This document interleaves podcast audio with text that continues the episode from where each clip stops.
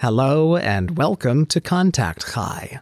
In honor of Transgender Day of Remembrance, we were honored to welcome special guest drasher Avery Komlofske, a graduate of Mishkan's conversion and affirmation program, Blueprint.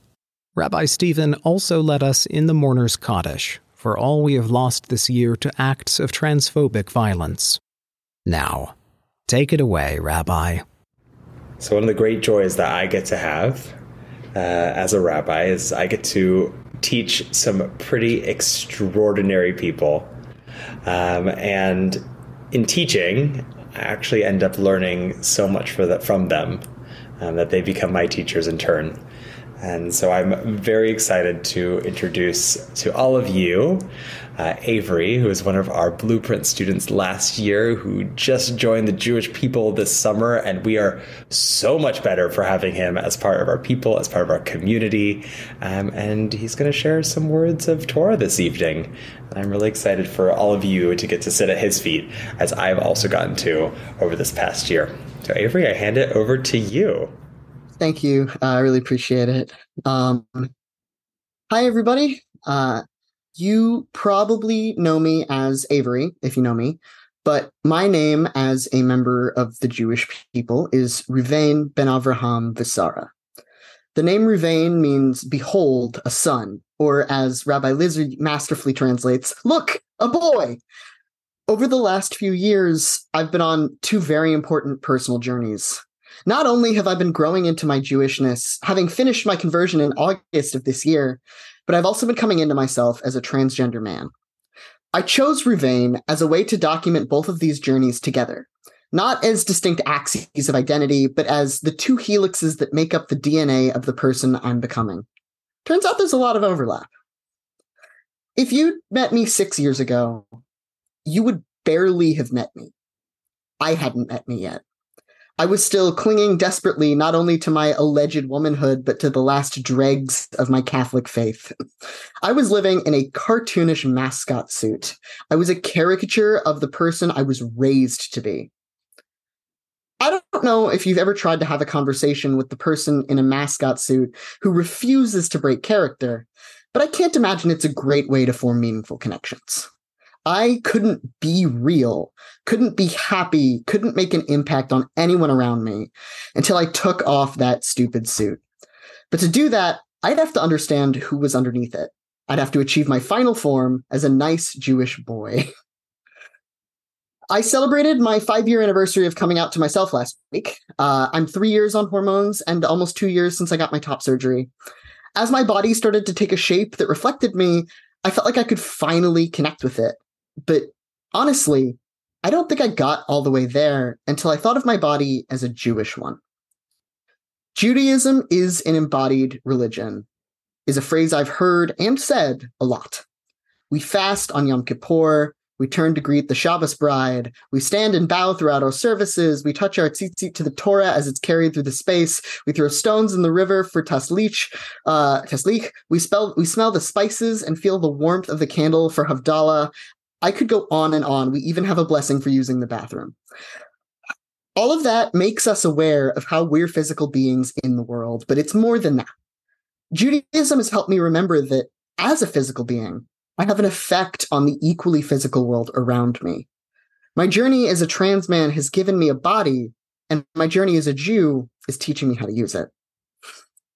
Ruvain is also the name of the first son of Jacob, one of the subjects of this week's Torah portion. Upon reading, though, I found myself drawn not to Jacob, but to Esau. I've uh, found that sometimes when you're reading the Torah, you come across something that seems absolutely ridiculous on its face. I always get really excited when I see moments like that because it usually means that there's something I'm missing. Why would Esau give his birthright to Jacob for a bowl of stew? Are we meant to assume that he's just that short sighted, just impulsive? That could be true, but it doesn't line up with what we see of him later in the story. After his little brother pretends to be him to get a blessing from their father, draping himself in furs to mimic Esau's thick body hair, Esau was ready to kill Jacob. He held back, though, so he could take an appropriate time to mourn Isaac, their father's passing. That doesn't sound impulsive. There has to be more to it. I assumed, Jews being who we are, that there were a hundred more of us working through the same problem. So I started looking for their answers. The opinion that finally caught my interest came from a commentary book called Torah Queeries, spelled Q U E E R, where non binary rabbi Sarah Lev suggests an interpretation I'm embarrassed I didn't think of sooner. Maybe Esau wasn't tricked by his rumbling stomach and wily brother. Maybe, on some level, he didn't want his birthright in the first place. Genesis 25 28 says that Isaac preferred Esau because, quote, the hunt was in his mouth, end quote, and that their mother Rebecca favored Jacob. There are a few interesting things in that verse. First, it's not totally clear whether that means Isaac's mouth or Esau's. Does Esau hunt because he cares about it or for his father's approval? To add to that, the verse gives a reason for Isaac's favor, but not for Rebekah's. Her love for Jacob, going by this verse, is unconditional. The translation I read described Esau not as just giving up, but spurning his birthright. The one Rabbi Sarah cited used the even harsher word despised. It sounds to me less like Esau was so starving that a morsel of stew was just as good as his place as future head of the family, and more like he'd rather be rid of that position than not. I can relate. I'm the eldest child in my family. My parents had a lot of expectations for me, and you can basically track my history by when and how spectacularly I failed to live up to them. Even when I did make them proud, the relief that I hadn't disappointed them was tinted with terror that I wouldn't be able to keep it up, that I'd inevitably fall back into the land of not being what I was supposed to be. In coming out as trans, I broke the biggest expectation possible. It was heartbreaking to watch my parents grieve the version of me they'd imagined, but with that came a freedom I never thought I could feel. For the first time, I was living a life I had crafted entirely for myself. I wasn't trying to follow any paths that had been set out for me. I couldn't. I was finally looking to myself, asking what I wanted, and living that life. I can imagine the pain Esau must have felt from failing to live up to his father's expectations, but I can also imagine the relief knowing that responsibility was finally off his shoulders. He was trapped in masculinity the same way I was trapped in my gender expectations. Jacob was the one literally wearing a costume, but I think Esau was wearing one too. I think his firstborn patriarchal masculine presentation was as much a mascot suit as the one I wore before I came out to myself. We see Esau again later in Genesis. Jacob, having finally left the lands of his father in law, has to pass through the land of Seir, where his brother lives. Understandably, Jacob is terrified that Esau will kill him, especially when he hears his brother is traveling with 400 men. Esau, though, does no such thing. He embraces him, weeps, and attempts to reject the offerings Jacob brought to gain his favor because, in his own words, he has enough. This is the real Esau, the one who has shed the expectations of who he should be to be authentically himself, vulnerable, forgiving, able to love others, and, most importantly, to love himself. Neither being trans nor Jewish is an easy thing to be. Right now, transphobia and anti Semitism are thick in the air. It's nearly impossible to escape regular reminders of it. But I wouldn't trade either of those identities for anything. I've gotten to know so many of my closest friends because of the inherent solidarity and community we felt as queer people. And my journey into Judaism has helped me find a home in Mishkan. Being queer, being Jewish, has expanded the world I can imagine. And that in turn has made me a better friend, a better partner, and a better community member. I know I'm very lucky there are so many queer and Jewish people that are isolated, scared, and unable to live their authentic lives. Uh, this coming Monday is Transgender Day of Remembrance, and the losses my community has felt due to the oppression and violence inflicted upon us are palpable. But my people, queers and Jews alike, are resilient. I look to the strength of those that came before me, the people that stood tall as their authentic selves when the threat posed by doing so was bigger and more immediate. And I know I carry the strength of that lineage. I also know that I carry its responsibility. My Jewish education has even given me a name for it in Tikkun Olam, repairing the world. As marginalized people, we are acutely aware of the things that are wrong and the people that are being hurt, and that makes us the most galvanized to do something about it. If I can make the world just a little bit better through being loud about who I am, through care, through community, I must.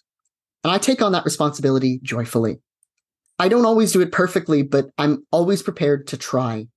And I have amazing people in my life to back me up. You all might know me as Avery, if you know me, but my Hebrew name is Ruvain ben Avraham Visara. Ruvain means behold a son.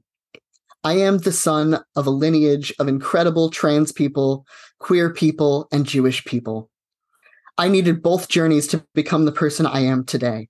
Someone with powerful empathy and love, and the drive to use that to heal the world in whatever way I can. For the first time in my life, I feel like I've really found myself. Like Esau, I felt the heavy pressure of expectation and the pain and relief of not measuring up. And like Esau, now I have enough. Thank you for listening and Shabbat Shalom. Thank you, Avery. That was just. See, I told you folks. Truly, it's amazing to be able to hear the Torah that emerges um, as people learn and grow and explore and fully step into the person who they were meant to be. Um, thank you. Thank you for sharing your, your inspiring words, your call to action.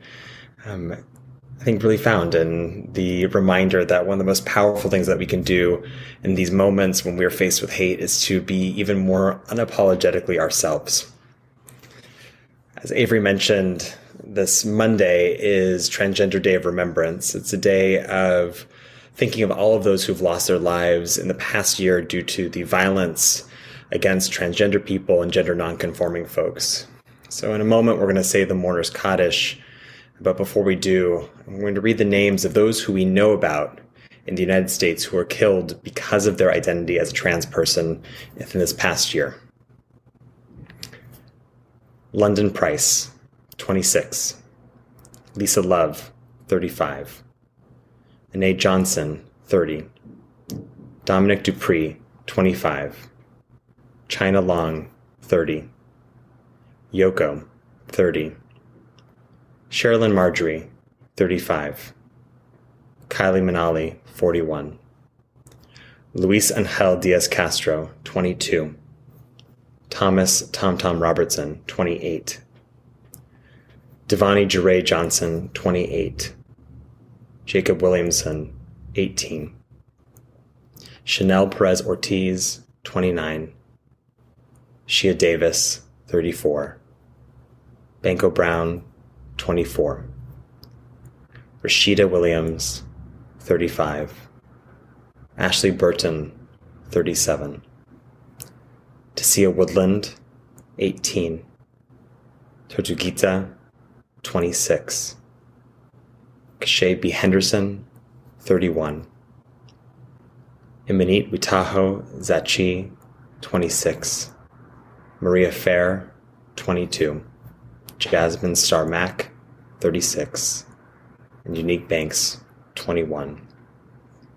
And we think of all of those that we don't know about and we vow to make their memories not only for a blessing, but for a revolution as well as we fight to make this country and the world a safe place for everyone, regardless of their gender expression or identity. A place that not only folks are safe, but also celebrated for being exactly who they're meant to be. The people that they're meant to emerge as into this world and the gifts that they bring, that they uniquely share with each and every one of us. And we mourn the gifts that were taken away from us through violence, through unnecessary violence, with the death of these individuals. If you're also thinking of somebody tonight, whether you're in a period of mourning or observing a yahrzeit, I invite you to rise as you're able for Kaddish Yatom, the mourner's Kaddish.